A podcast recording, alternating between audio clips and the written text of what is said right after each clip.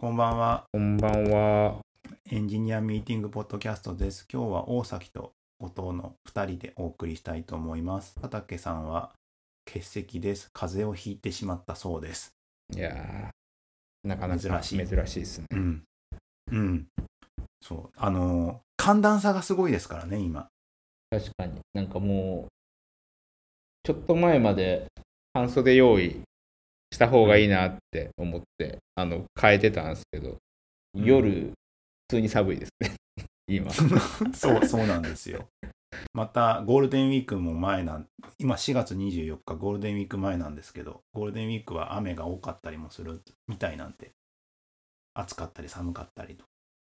結構寒暖差激しそうで、体調は気をつけていかないといけない感じではございますが、めちゃくちゃシャンとしてる。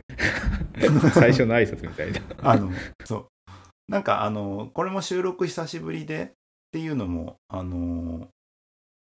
お父さんがまたラスベガス NAB 賞 2023? 2023。にう？んはい。1週間ですか？一週、あ、そうですね、一週間、金曜日出て、金曜日に帰ってきたから、一週間、うん今日ぐらいです。ですよね。け結構広いやつですよね。ラスベガスだから。会会場が会場そうですね、めちゃくちゃ広いですね。なんか、うん。普通に会場館を、あの、ラスベガスループっていうテスラの車で、下のうん地下の丸いトンネルくぐって移動するぐらいには、結構距離がある感じのでかい会場です。で、そこにラスベガスはいつぶりですか？1年ぶりですね。ちょうど2022年行って、今年なんで、いちちょうど1年ぶりですね。で、これが 100, 100周年？100周、そう、100周年。びっくりですよね。すごいっすね。100ってよく考えたら。映像機器だっけ？まあ映像だよね、要はこれって。映像、そう、映像放送ですね。ブロードキャスターの、あのー、100アソシエーションなんで。100年も歴史あるってことですよね。それで言うと、これ。そうですね。いやー、そう考えるとすごいなってショーですけど、どう、どう、行ったか、どうでした？初感行って、まず思ったこと。まあコロナ明けになって初めてかもしれないですけど。あ、いや、きょ去年、去年行ってるから、あれですね。あ、え、去年はコロナ明けてたになってんだっけ？いや、いや、あまあでも、去年は、あのーえーっと、あれだったんですよね、確か。あの、キーワードじゃないですけど、あの、うん We are back だったんですよ。はい。あの、戻ってきたぞっていう感じだったんで、うん一応、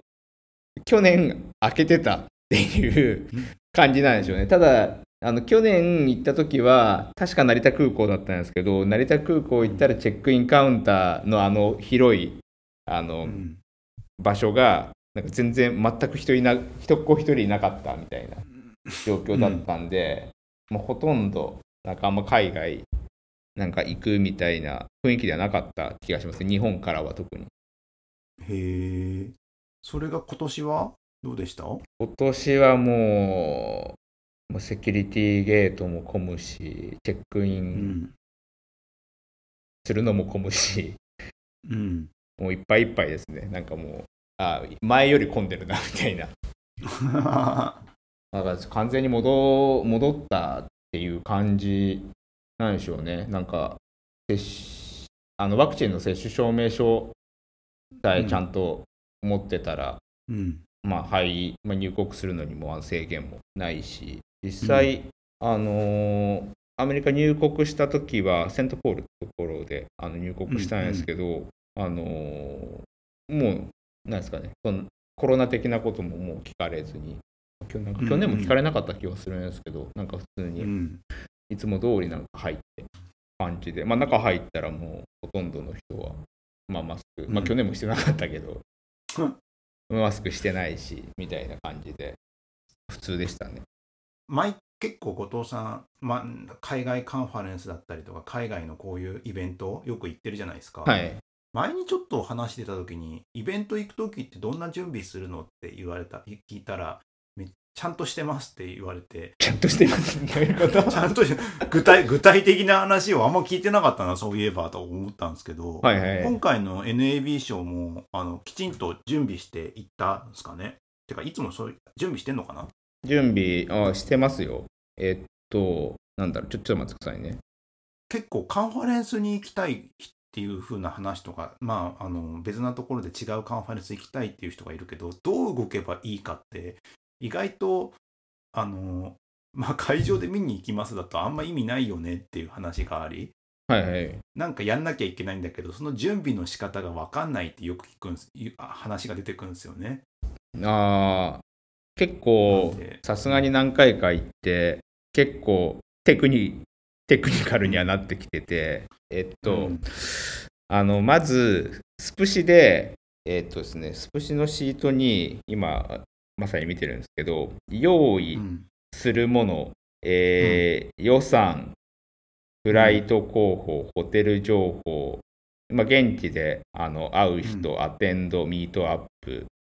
うん。あミートアップっていうのはそのいででかいイベントがあると関連のミートアップとかがあの周辺で開かれるんで、ミートアップ、会食カンファレンスの候補あセッションとかですね、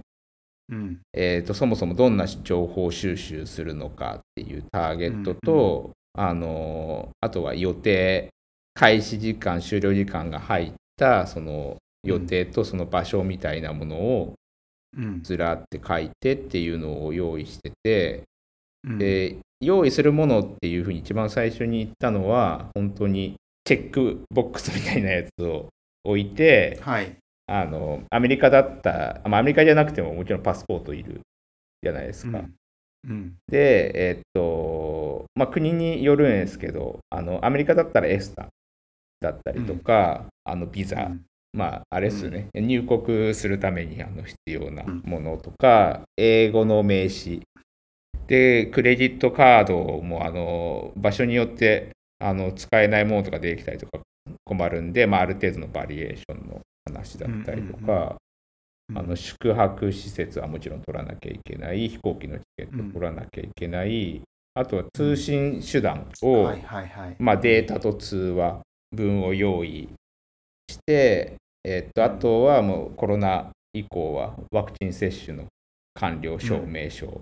の用意、でイベント自体がカンファレンスだったりとかするとその参加費用にカンファレンスパスとかが必要だと思うので、まあ、そのカンファレンスパスかうん。さっき英語の名詞って話したんですけど、なんか最近だと NAB とかも含めて、あの名刺交換だったりとかのそのんその名札、まあ、パスが出るその名札を、まあ、あのピッてあの、うんするのとかもできるんですけど、まあ、そうじゃないそのミートアップだったりとか会食とかであの話してる時って、はい。割と LinkedIn で、まあ、名刺代わりに交換するんで、 LinkedIn のアカウント用意してくださいとか、あと、まあ、現金、うんまあ、いくらいくらとか、海外旅行保険どれだけみたいなうん。やつを、まあ、チェックシートにして、あの人数分あの、ちゃんと揃ってるみたいなやつやったりとか。はいはいはい。まあ持ち物準備とかはさ、はい想像つくんですよね。要で、やっぱまあまあ、イベントによるとは思うんですけど、アアポイントはい。とかってどういう風に取ってます？なんか、多分せ会食したりとかあるじゃないですか。うん。NAB の場合はなのかな？それで言うと。NAB の場合は、割となんか、もう1ヶ月前ぐらいから、あの NAB だけど来るとかっていう、あの情報交換が始まるたりとか、あのちょっと一緒にここ、まあ、あの営業的なやつも含めて、一緒にここ、あの紹介したいんで見に行けませんかとか、あのあ来る。やつがあるんで、あのそれをその行く前にあ、さっきその予定をその項目ごとに、あの入れるっていう話したんですけど、その決まったやつはその予定に入れてってっていう感じで、で、フィックスしたやつを。後藤さんが去年行ったりとか行った時のつてですか？それともどっかなんかどっかのなんだ Discord かどっかのグループとかなんかがあったりするんですか？いや、もうほぼ、あのあれですね、あのつてだったりとかあ去年行ったやつとかもそうだし、えっと、あとは、あの普段そのやり取りあの直接あの海外の技術ベンダーとかとやり取りしてるやつとかもあるんですけどもちろんその日本の代理店を介してるやつとかもあるので、うんうんあのとかあとまあその技術コミュニティ。うん。うんその3つぐらい代理店とそのベンあのあの技術ベンダーとそのコミュニティのその3つぐらいの経由から大体集まってみたいな感じですね。メールでやり取りしたりとか、あのそれこそ LINE でやり取りしたりとかもあるし、あと、はいはいはい。 LinkedIn でやり取りとか、結構、あのーまあ、ななんか 1, ヶ月ぐらいあたりから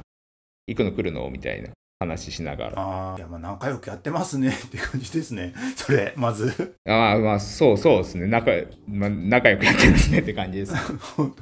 当本当に。そうっすよ。だからこれだそれが多分もう N あれ NAB 賞何年行ってんでしたっけ？2017年が最初。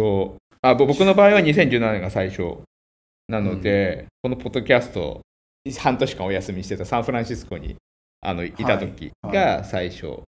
だから、6年になるんですかね。に一回休みがあったんですか？2回じゃないです。2回かな ?2 回じゃないですかね。あのコロナ、コロコロナ真っ只中の時。はいはいはいいやでもすごいっすそんだけ行ってなんか培ってる感がかんを感じますねそう、そう、そうですね。当たり前っちゃ当たり前なんだろうけどさそうそうそうですね。まあ、あの、I IB おアムステルダムのあの IBC もあるんで、あれですけど、うんなんか、あまあ、半年に1回この人と会ってるな、みたいな人は結構なんか、割といますね。あアムステルダムの方でも会うし NAB の方でも会うし会うし、みたいな。ああいやでもなんかそういうのあるだろうなだだだってさ一回だけ WWDC 行ったことあるけどさ、はい。知り合いとかが振って普通にそ現地で会ってどうこうみたいなやつとかあったもんね。なんかああ、会ってんなみたいなのとか。そうですね、そうですね。もう1年目で右も左も分かんないひよっこでしたからなんかあのつてつただ先輩に連れられて行って話を聞くだけみたいな感じでなんか別にコネクション広げるとかもなくって感じだったけどなんか、あのあれですね、WWDC はその Apple のイベントっていう感じだから、あれだと思うんですけど、あまあ、あと、まあ、Google I.O. とかもあるとは思うんですけど、うん。そのどうまああの放送映像のあのやつだけど、まあ、ど動画の技術、ドメインっていう意味だと例えばこの前そのロンドンの話した時にも、コネクティブ TV サミットあワールドサミットうんもそうだし、あとサンフランシスコでやってる DMAX ドっていう、あのうん。まあ、イベントももっとそうん。のストリーミングに、あのの技術によったイベントとかもあるんですけど、まあさっきの IBC とか、なんかその、まあ、あと各地のビデオテックって呼ばれてるあのイベントとかもうんあって、なんかそうそこにいるいわゆる動画エンジニアたちは、まあ大体ここにもいるよねみたいな。なんかその 1, 年に1回とかじゃなくてあここにもいるここにもあいるみたいな。デンバーでもいわゆる動画技術のあのイベント別でやってたりとかあの、はいはい。するんですけど、まあなまあ大体重複するんですよね。でそうなるとなんか NAB だけじゃなくていろんなところでも話してるなみたいな。あこの人ここでもいるし、はい。みたいな。なんかそういう頻度の重複じゃないですけど、まあ、多分言ってもそのすごい広いあのいろんな領域の話からで言うとですか、ね、その領域が固まってるじゃないけど動画技術自体はすごく広いしその一個一個はめちゃくちゃ深いから厳密に言うと、その技術領域がかぶることって多分本当は少ないはずだけど、うん。うん。多分総人口のその量で大体そのともちろんその隣の領域も興味があるしみたいな感じででそのイベントのそのターゲットも細分化しすぎることもできないからうんなんか割といろんな人に会うみたいな状況になってるんじゃないかなっていう気は。ああそっか。まあジャンルテーマイベント種類によってちょっと変わったりはするんでしょうねそこは。まあそうですね、ターゲットがとか、まあもちろんビジネスの話があの結構割合占めてたりとかすると、まあエンジニアの数減ったりとかもするし。はいはいはい。そっか、だから、まあちょっと話戻ると、結構そのイベント会食、ちょっと会って話聞こうみたいなところは、事前に1ヶ月ぐらい前から連絡が来て、それをリストアップして、じゃあこれとこれ見ようかみたいなことをやるってことなんですかね。そうそうそうですね。今回って何人で行ったんですか？今回4人で行きました、あの同じ会社からは。え、で、その4人で結構見るとことかもきちんとなんか担当とか決めてたんですか？そうですね、さっきあのちょっと話した情報情報収集のターゲットの、まあ、カテゴリーは、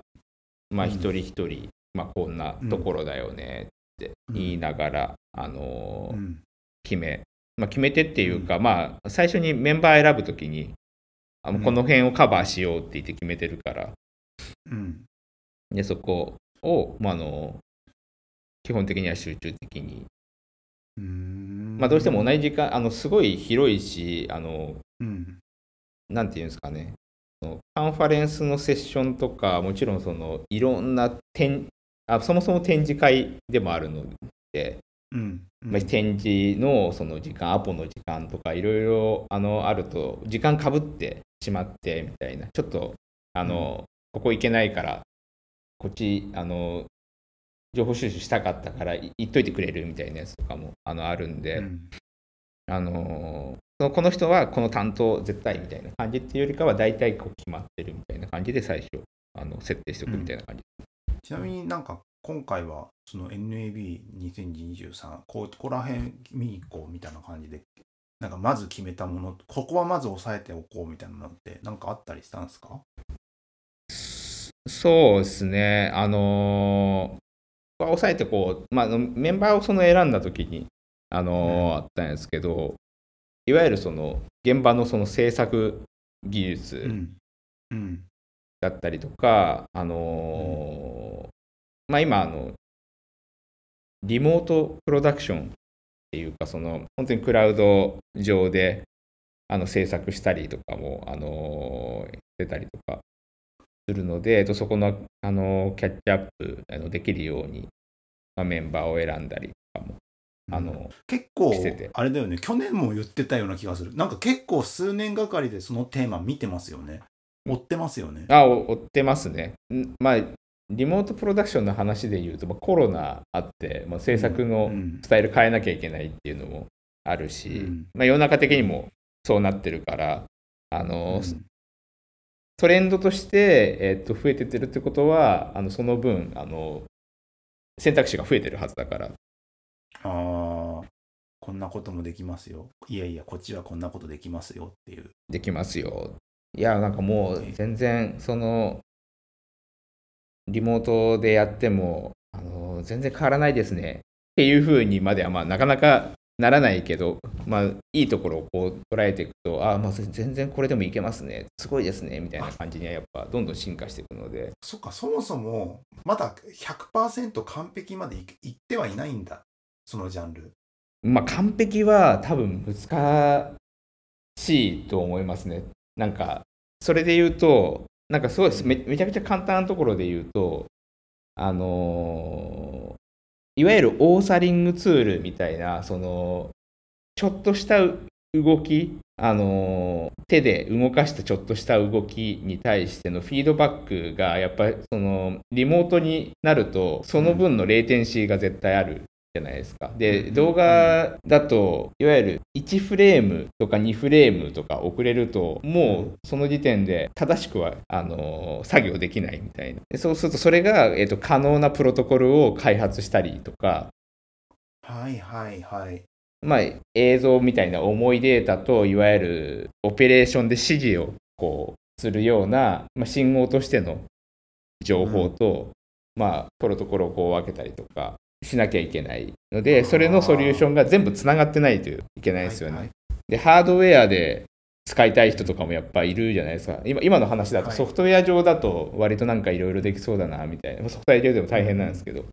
でハードウェアでやっぱずっとハードウェアでこう作業してるとここの触り心地が全然違うんだよみたいな。そうするとそのハードウェアがいわゆるそのプロトコルに対応してて他のソリューションともこうつながっててみたいな感じにならないといけないんで。そっか確かに1フレーム1フレームにをちゃんとやるってなるとそりゃ大変ですよね。そうですね。だからじゃあそれを1フレームをずらさない何ミリセックでみたいな感じになると、うん、まあ、じゃあ専用線張ってなのかでもそしたらあの場所によってはできないですよねみたいなやつとかがまあ、どう構築していくかって話になって、まあ、できればシステムは立てたらずっと立てっぱなしじゃなくて下げたいから、まあ、できればパブリッククラウドの上で簡単に立ち上げれてすぐ落とせるみたいな風にしたいみたいな話とかそうそうね。いやだって、まあ、動画編集って大変じゃないですか？なんか思うけど。動画編集大変だけどその種類によるじゃないですかあのこれわ分かんないですけどあの、うん、例えばこのポッドキャストだと大崎さんがずっと、うん、編集しててくれるじゃないですか。うんうん、この編集多分切って貼って切って貼ってみたいな多分感じです、リリニアノンリニアでこう編集してって感じだと思うんですけど、動画編集でもあの単純なその切ってこうつなげてみたいなやつだったらまあ、少しぐらいその遅延があったりとかしても、まあ、できる可能性とかはあると思うんですよ、ね、まあ、切って貼って切って貼ってはそうなんですけどあのちょっと字幕付きであの切り抜いてやろうっていう話ちょっとしてた時があって、はい、でちょこっと試してみてでかつ最近さツールもすごいからど音声ファイル入れるとか文字起こししてくれるツールサービスとかもあるじゃないですか。はい、で、それで試してたんだけどさ、微妙にやっぱ違う、音声の、その、音声から文字起こしされたやつが違うから、ちょこっと修正するってことをやるんですけど、はい。もう、そ、それだけでなんか、数時間かかって、8分ぐらいの動画なのになんでこんなかかってんだと思って途中で諦めるとかやってたからね。そのツールが悪いのかもしれないけど字幕を1個起こすだけでもこんな時間かかるんだっていうかみんなどみんな慣れでやってる。YouTuber すげえなって思うもん。どっかに任せてんのかもしれないけど。いやでもままあ任せてる人もいるだろうけどずっとでもあの連続して自分のその YouTube 動画制作するっていう話になったら多分自分でやるっていう感じに多分なってくじゃないですか。やっぱそしたらやっぱスキルフルになってくんじゃないですかね。あこういうふうにやったら早いんだって。そうすごいと思うよあれ。だから動画編集ってその時間との戦いなんだろうなって思うもん。うん。だからすっげえ早く動画編集できる人ってもちろんいるだろうしなんかそのすっげえ早く動画編集できてっていうのをそのローカルの PC でめちゃくちゃ早い人になったら、やっぱり余計にそのリモートでのちょっとしたその遅れとかでああいやこれだとできないわみたいな、まこれだとできないわはそれかもあのもちろん作業によるしでも結構本当にあの合成したりあの映像をそのカメラから撮ってカメラにはそのレンズからのあの座標情報とかも入ってみたいなやつもこう全部含めてリモートで全部合成してみたいなやつとかがあったりとかもしたね。もうそれとかもうなんですかね。えそんなの本当にできるんだみたいなあの感じじゃないですか。いやでもどんどんできるようにこう材料が揃ってってるから、まあ、すごいよなって。そのうち多分その作業も全部リモートでやってるんですよみたいなことがあり得るんじゃないかな。そういうところもなんかあるし操作とかなんか遅延とかの対策みたいなのもあると思うんですけど、はい、あとなんだなんかちなみに他に、はい、あのこういうテーマここは押さえておこうって言ったものってありましありますか？言える範囲で言っちゃいいんですけど。いや一番あのやっぱ期待して期待してたっていうかあのジェネラティブ AI で、うん、あのいろんな応用事例が出てるんじゃないかなって、うん、ちょっと思ってたんですよね。うん。うん。うん。まあ、そんなには、そんなにはなんか、まあ、まあ、まだ多分、もうあと半年とか1年とかあったら、こう、どんどん増えていくのかなとか、あの、思うんですけど、なんかそこはちょっと見たいなって。で、あのーまあ、こんな制作事例がとか、まあ、ももちろんんんなかったわけじゃなくてあったんですけど、うん。あれですね、なんかみみんなそれをどうやってその使ってこうかみたいなあの話とかが、まあ、まだ多,、多かったかなっていう実際に事例っていうよりかはなんかあのパネルディスカッションとかで、はい。まあ要人たちが集まってこうなんか質問があってそれに対して自分の見解を述べるみたいな。なんで未来の話とかもこうあってみたいな、まあ、そういうところにはやっぱりいっぱい出てくる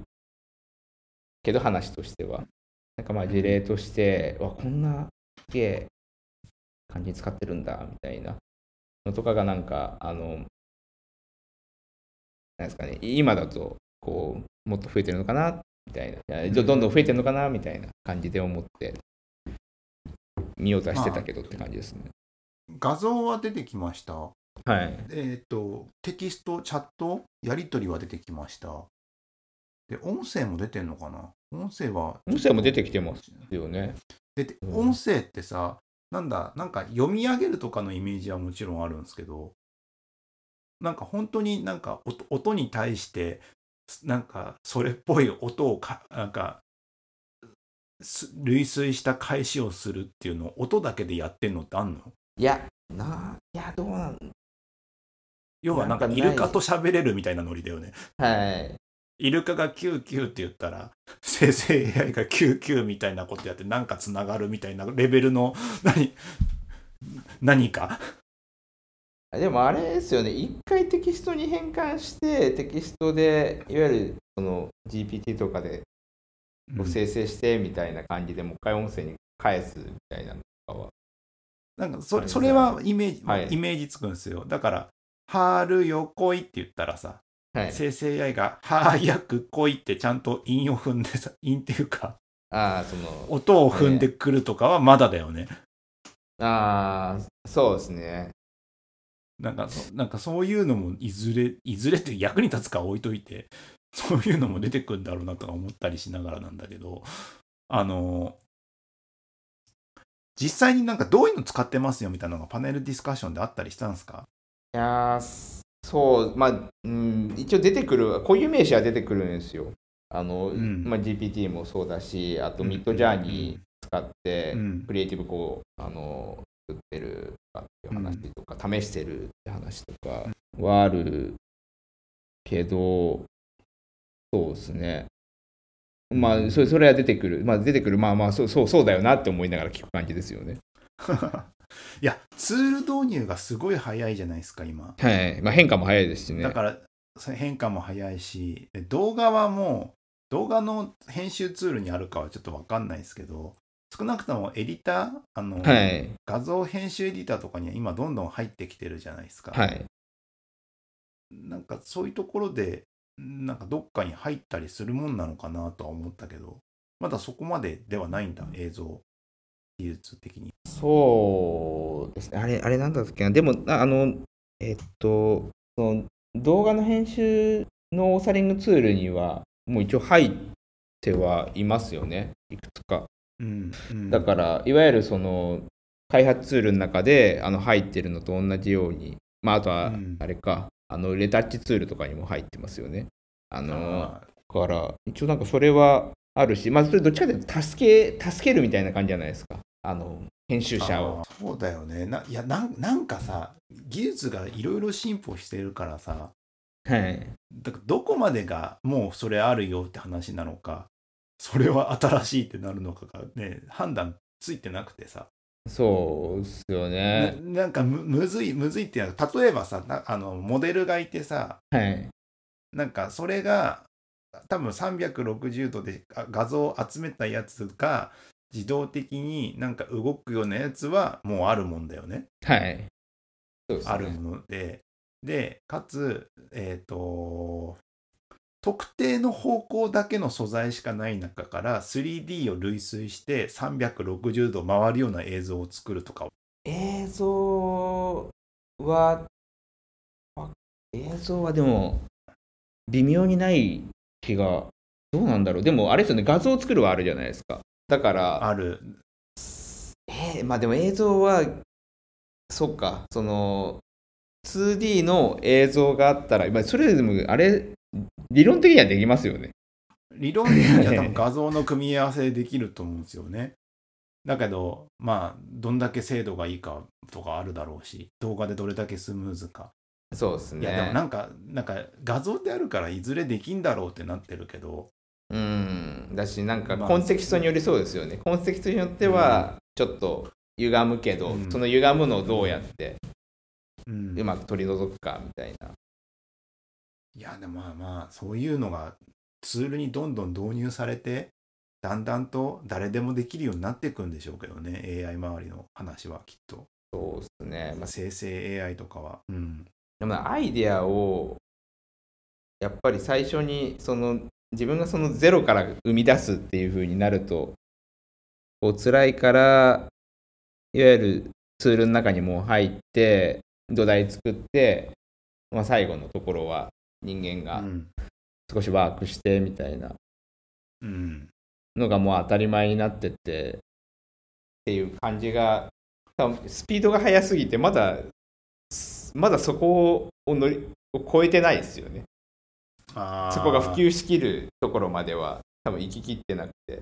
ああ、じゃあもう来年とかになると、こういうのできますよがだんだん出てくるんですね。多分みんな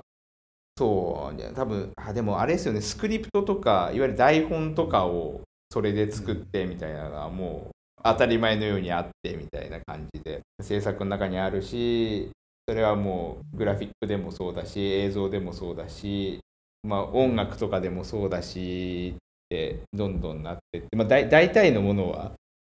最初のベースはできてそのその上を人がなんかポストエディット的にやるみたいなところのあとあとどうなるんだろうみたいな。多分なんかシステム的にどう組み合わせるかみたいな話が入ってくると変わるんでしょうね。なんかそこがなんか想像しているのがなんかもう少し応用例としていっぱい出てきてなるんじゃないかなっていう感じでしたね。今。今特集サイトを眺めてますけども。まああれですね。なんか機材とかが多いのかな。機材のレポートは多いですね。ああまあそうですね。放送機器映像機器のうん。まあ一番でかい機器だから。うん。展示会ですからね。ももともとが、うん、うん。そっからソフトウェアとかの話もありってことか。ソフトウェアの話もありだしもう、あれですね。やっぱストリーミングがすごいあの増えてきてて要はその、まあ、放送波だとどうしてもチャンネルの数に制限があるので、なんかそれをあのストリーミングであのうまくチャンネルの数を増やそうみたいなそのいわゆるその電磁波に載せているその情報量をうん。減らして、インターネットのストリーミング使ってチャンネル数増やしたりみたいな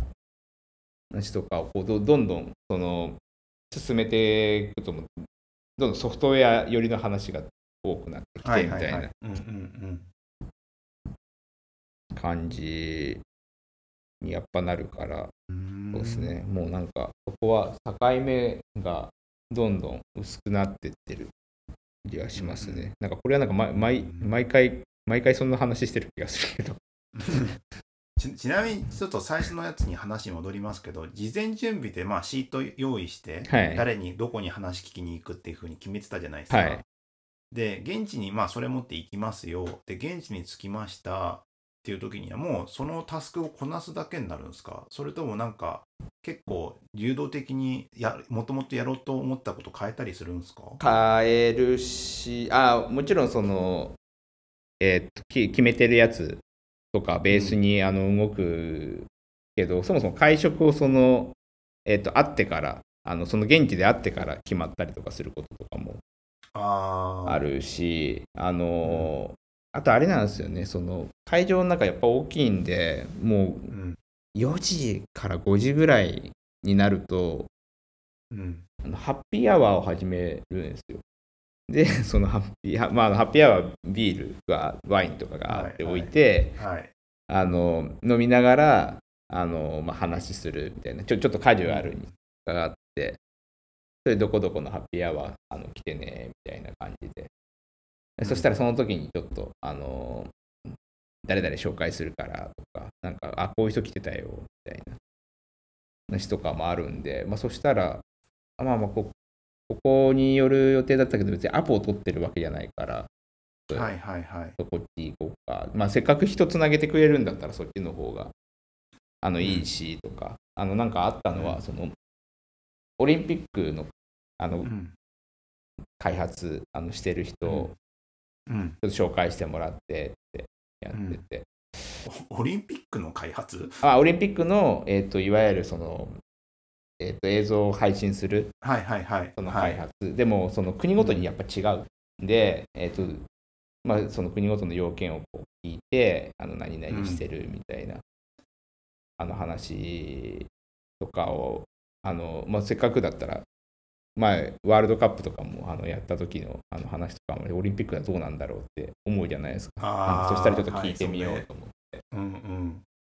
聞いたらそうなんだ。うんへえまあ、それもハッピーアワーだったんでビール,、うん。ビール飲みながら。へえ結構変更はあのーしますね。まあ相手が変更するパターンとかもありますしね。ああはいはいはいいやーでもそんなカジュアルにオリンピックの映像の配信の担当してるやついたんだけどいるんだけど話するとかなんかすごいですね。かハッピー アワー感というかカジュアル現地に行かないとって感じがつしますね。そうですね。セレンディピティがなんかある感じはしますよね。うん。了解です。さあ。はい。そんな感じで1時間ですよもう。うん。いやー確かに。はい。はい。はいなんで、そ,、んな感じですが、ちょっとカンファレンス NAB でしたけど、他のカンファレンス行く人は、ちょっとなんか事前準備大事だよって話なんで、参考にしてみてはいかがでしょうか。めちゃくちゃ雑じゃないですか。はい。はいここまで聞いてくださった皆様ありがとうございました。感想はシャープインディアンミーティングでお願いします。では以上です。ありがとうございました。ありがとうございました。